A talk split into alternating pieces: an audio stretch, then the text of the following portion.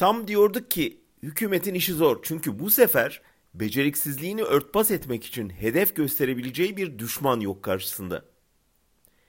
Hükümetin kutuplaştırma maharetini hafife almışız. Bütün ülkenin bir virüsün pençesinde kırıldığı bu günlerde bile buldu düşman yaratmanın bir yolunu. Yurttaşı bu sefer de yardım sandığında böldü. Bağış toplayan yerel yönetimleri hedefe koydu. Vay sen misin benden önce, benden izinsiz ve en önemlisi benden iyi bağış kampanyası yürüten, vatandaşı örgütleyen. Kibirli İçişleri Bakanı bölücülükle açtı tartışmayı.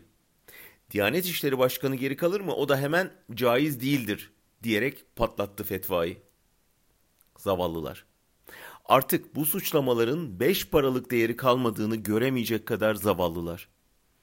Ne polis şefinin bölücülük suçlaması ne kadrolu imamın siyasi fetvası yetiyor. Korkunç bir hızla büyüyen salgının hızını kesmeye, bu felaketin doğmasındaki sorumluluklarını örtbas etmeye.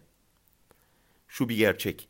Yurttaş artık bu hükümete vereceği paraların doğru adrese gideceğine inanmıyor. O yüzden de varsa parası güvendiği yerel otoritelere veriyor. Bunu değiştirmeye ne ilgili yasanın gücü yeter ne kutsal kitabın. Ne başkanın ne bakanın. Bunu ancak yeniden güven tesisiyle değiştirebilirsiniz. Onun için de mesela deprem için topladığınız paraların nereye gittiğini açıklayarak işe başlayabilirsiniz.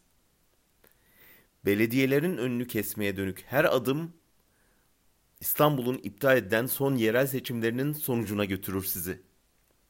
Bildiğiniz gibi iptal edilen o seçimde ilahi bir tesadüfle yine 31 Mart'ta gerçekleşmişti ve halk tekrarlanan seçimde dersinizi misliyle vermişti. Bütün bu telaş ve bu yasakçı kafa halkın gözünde seçtiği belediye başkanlarının itibarını yükseltmeye yarıyor bir kez daha.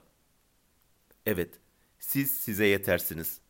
Bırakın da belediyelerde halkın imdadına yetişsin.